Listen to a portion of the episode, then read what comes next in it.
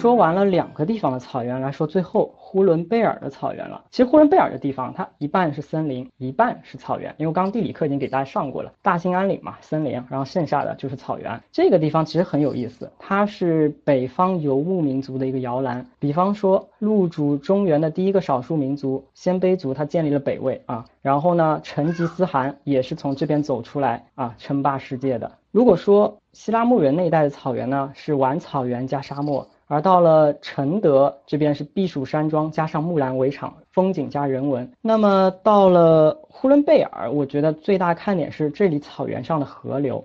最有名的一条河流应该是莫日格勒河，老舍称呼它为天下第一曲水。这条河流呢，它是发源于大兴安岭的，然后它整个河水啊，从那个东北向西南流下来，经过了整个这个呼伦贝尔大草原，它整个河流弯弯曲曲如纽带一般，非常的这个优美。诶，为什么会这样呢？就是因为这个地方地势非常的平坦，然后当地的土质又非常松软。所以整个河道就是每年都会改道，所以一直弯弯曲曲流下来。这个河呢，就是有两种视角看特别美，一个呢就是走近它啊，你跟着羊群，这边的羊群特别的多。另外一种视角呢，你就是找一处高点，你可以欣赏到整个这个莫日格勒河，它如这个纽带一般弯弯曲曲的这种美。另外呢，还有一条河流呢，叫额尔古纳河，这条河很有名，为什么呢？它是中国和俄罗斯的界河。其实这边河流跟莫日格勒河很像啊，就是都是弯弯曲曲的，但是额尔古纳河要比莫日格勒河宽好几倍。河流的两岸呢，一边中国，一边就是俄罗斯。然后呢，有几个比较有名的地方可以去玩，一个呢就是恩河。这个地方呢，有本书啊叫《额尔古纳河右岸》。这地方以前呢，先是中国的就闯关东人来这边居住，再然后呢，就是沙俄时候被迫害的这个俄国人呢，啊到这边一来淘金，二来政治避难，所以呢。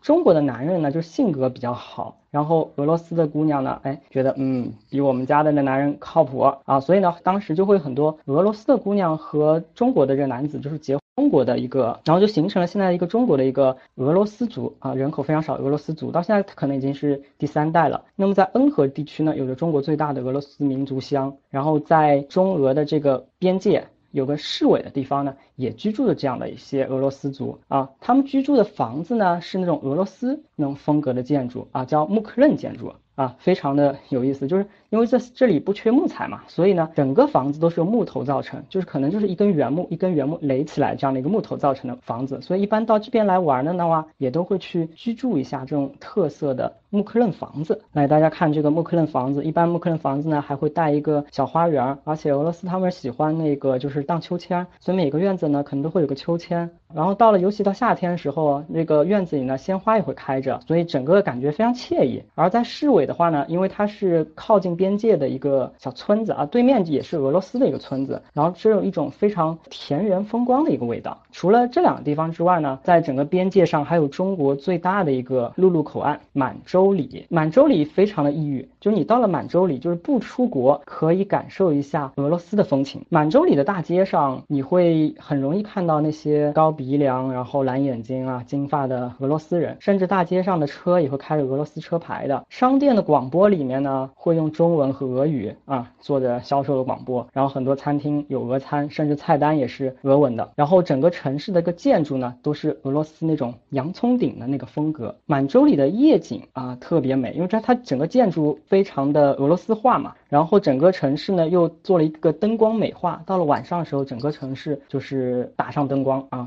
非常的美。满洲里呢，它还有一个套娃广场，因为你知道套娃，俄罗斯的一个代表之一啊，有一个巨型的一个大套娃。然后大大小小套娃，整个俄罗斯风格。套娃广场呢，里面还有套娃的这酒店啊，那个酒店的话，应该是一个五星级的一个标准。房间里边呢，那种彩绘呢，就是那种俄罗斯式那种彩画，非常的这种公主心，那种粉粉那种感觉啊。所以如果你们有机会去到满洲里的话呢，就一定要去啊吃一次俄餐，然后呢去看一次满洲里的夜景啊，然后可能去逛一逛这个套娃的这广场。如果有机会的话。也可以去住一下这个套娃酒店啊，虽然它的旺季呢可能要接近两千块钱，是挺贵的。